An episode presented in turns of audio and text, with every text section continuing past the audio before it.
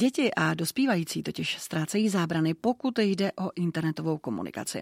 Společný průzkum Univerzity Palackého v Olomouci a společností Seznam.cz a Google ukázal, že stále více českých dětí a dospívajících sdílí prostřednictvím internetu své intimní fotografie nebo se seznamuje se zcela neznámými lidmi. Průzkumu se zúčastnilo přes 24 tisíce lidí a dětí, z nichž polovina se už potkala dokonce se šikanou prostřednictvím internetu. A právě na tu se průzkum zaměřil především. Dále se zaměřil na sdílení osobních údajů na internetu nebo na komunikaci s neznámými lidmi. Studie se také zabývala poskytováním fotografií intimního rázu a způsob používání webkamery. Více než polovina dotázaných se nebála poslat úplně neznámým lidem své jméno a příjmení. A zhruba 40% respondentů poskytlo dokonce svůj e-mail, fotografii obličeje a telefonní číslo. Téměř 8% dětí nebo dospívajících umístilo fotografie, na které jsou úplně nebo částečně nazí na internet. A celých 12% prostřednictvím internetu nebo mobilního telefonu už někomu poslalo. Kamal Kopecký je vedoucím Centra prevence rizikové virtuální komunikace při Pedagogické fakultě Univerzity Palackého v Olomouci. Zároveň je koordinátorem projektu e-bezpečí a zároveň v tuto chvíli je také hostem vysílání Studia Z. Vítejte. Dobrý den. Řekněte nejprve, čím to je, že se situace tak rapidně zhoršuje.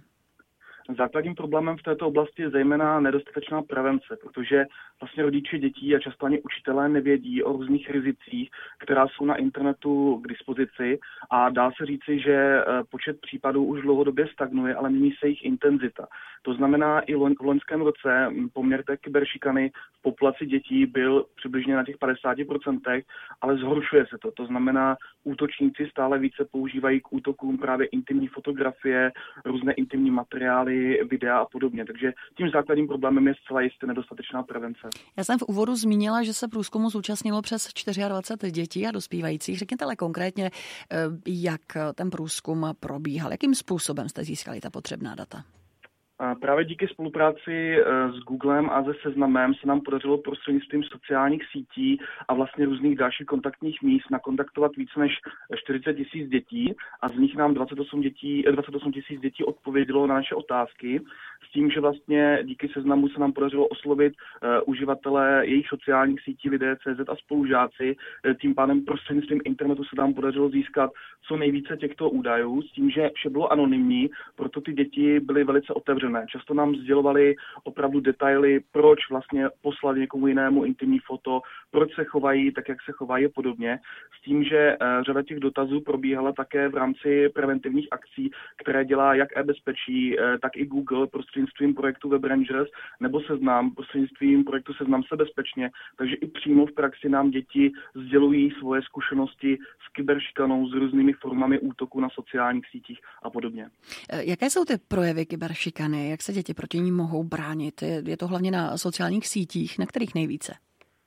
Takže samozřejmě nejvíce ty útoky probíhají opravdu na sociálních sítích. Hodně frekventované, frekventované útoky se objevují hlavně na Facebooku, kde vlastně v současnosti je asi třeba půl milionu Čechů, takže logicky jsou tam také děti. Ovšem ty nejhorší typy útoků probíhají mimo Facebook, zejména na sociální síti Ask.fm, což je vlastně lotyšská sociální síť s přibližně 80 miliony uh, uživatelů a tam opravdu máme každý den hlášené dva až tři útoky, uh, kdy děti nám sdělují, že prostě jim tam někdo nadává, uráží uráží je, nahrává tam různé jejich materiály a podobně. A co se týče těch nejčastějších forem, tak úplně nejrozšířenější forma je taková ta běžná forma uh, verbální šikany, kdy někdo například založí na internetu uh, nějakou diskuzní skupinu uh, zaměřenou na konkrétní dítě, kde o něm zveřejňuje různé informace, nadává, uráží a zapojuje do této komunikace i další uživatele. Uh, ty jsou úplně nejčastější, asi přes 30% dětí nám vlastně potvrzuje, že zažili v pozici oběti tento způsob útoku. Ovšem daleko nebezpečnější jsou formy kyberšikany spojené s vydíráním prostřednictvím intimních materiálů, což je takový trend, který v podstatě začal narůstat. V tuto chvíli je v populaci dětí asi 7% dětí, které se staly obětí vydírání, kdy vlastně eh, pachatel vyláká z dítěte nějaké intimní fotografie nebo videa a potom tomu dítěti vyhrožuje, že v případě, když mu neposkytne další intimní materiály nebo se s ním nesejde, tak zveřejní tyto informace na internetu a poškodí, poškodí vlastně eh, pověst eh, toho dítěte. Co se týče nějaké ochrany nebo obrany před těmito jevy, tak neexistuje žádný stoprocentní způsob, jak se prostě chránit před těmito typy útoků, ale existují takové doporučené postupy. Tím prvním je, že vlastně děti by neměly reagovat na výhrušky a tím pádem stupňovat tu agresi, protože když na to dítě někdo útočí, nadává mu, uráží ho a tak dál, tak když ono bude reagovat, tak to bude vlastně popuzovat toho útočníka, aby ještě zvyšoval intenzitu toho útoku. Další taková, taková možnost, jak se chránit, je samozřejmě nezdílet intimní materiály. Náš výzkum potvrzuje, že zhruba těch 7 až 10 dětí prostě sdílí své vlastní intimní materiály a to je vlastně to nejhorší, co mohou dělat, protože ty materiály mohou uniknout, mohou se dostat tam, eh, vlastně kde to ty děti nečekali, mohou se dostat k neznámým lidem a snadno se stávají právě prostředky toho útoku.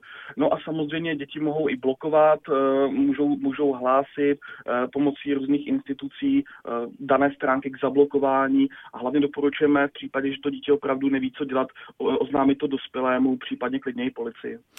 Dá se zeptám, oblast sdílení osobních údajů a poskytování těchto údajů lidem, kteří vůbec ty děti, které ty, ty děti vůbec neznají. Co v této oblasti vaše studie odhalilo? V podstatě děti naprosto běžně sdílejí osobní údaje, ať už je to jméno, ať už je to příjmení, jsou schopné sdílet třeba i mail, je to něco, co je prostě pro ně přirozené. A s rozvojem sociálních sítí nám začaly vlastně hromadně sdílet eh, fotografie obličeje, různé svoje další fotografie, takže můžeme říct, že více jak polovina dětí na internetu 100% má svoji fotografie obličeje a je možné je tak eh, jednoznačně identifikovat. V tom je právě ten problém, protože řada pachatelů prostě vyhledává děti na internetu právě pomocí těch fotografií, to znamená sledují profily těch dětí. Děti si často profily nezabezpečují, to znamená kdokoliv zvenku, jakákoliv osoba prostě vidí jejich osobní údaje a může s nimi potom manipulovat a nakládat. A co se týče právě těch intimních materiálů, tak je to zhruba 7 až 10% dětí. Eh, samozřejmě děti nezdílejí takové ty kritičtější osobní eh, údaje, jako je eh, PIN, jako je třeba rodné číslo, jako je prostě heslo k účtu. Tady v tomto jsou opravdu, jako je to v pořádku. Pojďme dál. Ve vysílání Studia Z na rádiu BBC mluvím s Kamilem Kopeckým z Pedagogické fakulty Univerzity Palackého v Olomouci a to o rizikovém chování dětí na internetu. Řekněte mi, jak často se stává, že si děti s člověkem, kterého znají jen z internetu, domluví i osobní schůzku. Co vyplývá z vaší studie? Eh, tak první věc je ta, že to, to, že se někdo sejde s někým jiným na internetu, neznamená, že by muselo dojít k nějakému útoku.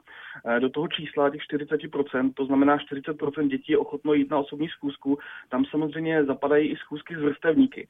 Nicméně to dítě do té chvíle, než proběhne ta osobní schůzka, nemá v podstatě žádné indicie o tom, že ten člověk skutečně existuje. Má pouze údaje třeba ze sociální sítě, má pouze fotografii, kterou ten eh, člověk, se kterým se to dítě chce sejít, tomu dítěti dal. To znamená, znamená, nemá tam žádné ověření, že opravdu se jedná o tu osobu, s kterou to dítě si myslí, že komunikuje. A v případě, že je dítě osloveno, a což nám ten výzkum vlastně potvrdil, je osloveno s žádostí o schůzku jako takovou, tak přibližně 55% dětí na tu schůzku půjde.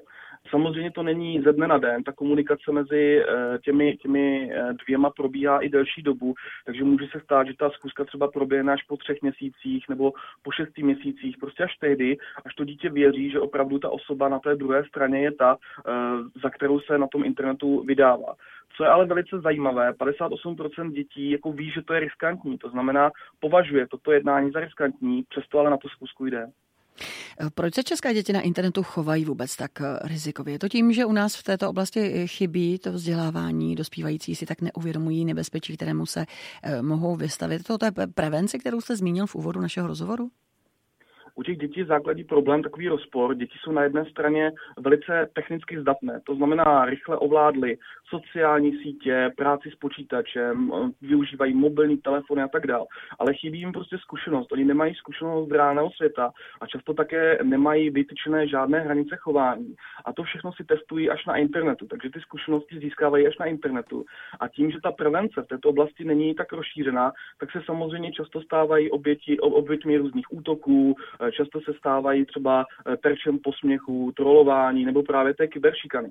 A v posledních letech se nám vlastně prokazuje i vztah mezi obětí šikany, ze které se stává útočník kyberšikany, což znamená, že v případě, že někdo jako v současnosti někdo útočí na dítě fyzicky ve škole, prostě dítě se stane běžnou obětí šikany, tak se potom to dítě, ta oběť, stává vlastně útočníkem kyberšikany, protože na tom internetu nepotřebuje mít, být fyzicky zdatná, nepotřebuje být obklopená komunitou dalších dětí, prostě zkouší si ty útoky úplně nezávisle eh, na tom, v jakém je postavení. Systematické vzdělávání v této oblasti bohužel neexistuje v tuto chvíli v České republice, ale existuje tady celá řada dobrých preventivních programů, které už v tuto chvíli ve školách působí. A tady můžu říct i to, že eh, vlastně se aktivně zapojují i firmy, že prostě i firmy vytváří různé formy preventivních eh, programů, ve kterých učí ty děti, jak správně pracovat s internetem, jak se chránit, na co si dávat pozor, což jsou právě ty projekty Web Rangers a Seznam se bezpečně, o kterých jsem hovořil vlastně v úvodu. Na další problém, proč se děti chovají eh, prostě rizikově, spočívá v tom, že prostě rodiče, jak jsou nepoučení a často nemají na ty děti čas, tak jim nechávají naprosto volný prostor. To znamená, ty děti si opravdu od malička na tom internetu dělají, co chtějí. Eh, často si vytváří třeba profily na sociálních sítích eh, třeba v deseti letech, přičemž minimální věková hranice pro vstup třeba na Facebook je 13 let ale z praxe můžeme potvrdit, že takových 80% eh, českých dětí desetiletých má prostě svůj účet na Facebooku a nikdo jim neřekl, jaká rizika na tom Facebooku jsou. No a samozřejmě tím posledním problémem, na který bych upozornil, je to, že vlastně učitelé, kteří mohou taky samozřejmě velice aktivně fungovat eh, na poli této prevence, eh, mají často jako poměrně vysoký věkový průměr a prostě nejsou zžité s internetem a s Facebookem a prostě nestíhají sledovat trendy. To znamená, nejsou schopni dětem zodpovědět jejich otázky a nejsou schopni pružně reagovat na ten měnící se svět. Eh, jak jsou na tom české děti v porovnání s dětmi, řekněme, ze západní Evropy? Můžeme říct, že na to nejsou ani lépe, ani hůře, co se týče těch rizik, ale jsou na internetu více aktivní. To znamená, daleko více vlastně používají internetové služby, sociální sítě, než třeba děti v Německu nebo děti ve Francii, ve Španělsku a podobně. Jo? A tím, jak jsou vlastně více aktivní v prostředí toho internetu, tak jsou také více vystaveni eh, právě tomu rizikovému chování a těm rizikovým jevům. Podle vašeho průzkumu považuje 78% dotázaných sexting, čili posílání textu nebo fotografií se sexuálním obsahem, za nebezpečné. Přesto ale 12% z nich už takovou zkušenost má. Jak si tento rozpor v jejich chování vysvětlit? Hmm.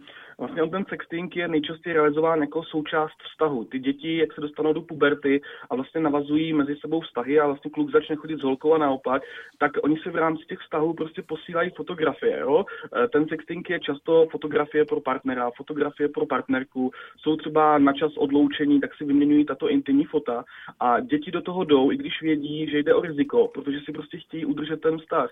Chtějí zůstat v tom stavu s tou dívkou a chtějí prostě v tom stavu pokračovat. A další věc, kdy ten sexting vzniká, je taky pod vlivem vlastně skupiny.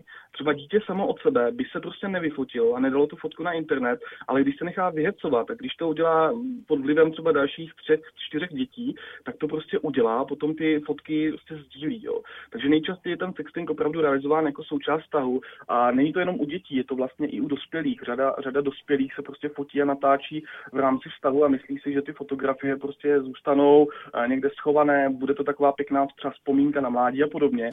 Nicméně eh, může se stát, že ta mm, fotografie unikne, že se ten vztah třeba rozpadne a ti partneři potom ty fotografie a natočená videa používají právě k těm útokům, eh, ve kterých se snaží poškodit třeba pověst té ex-partnerky nebo ex-partnera.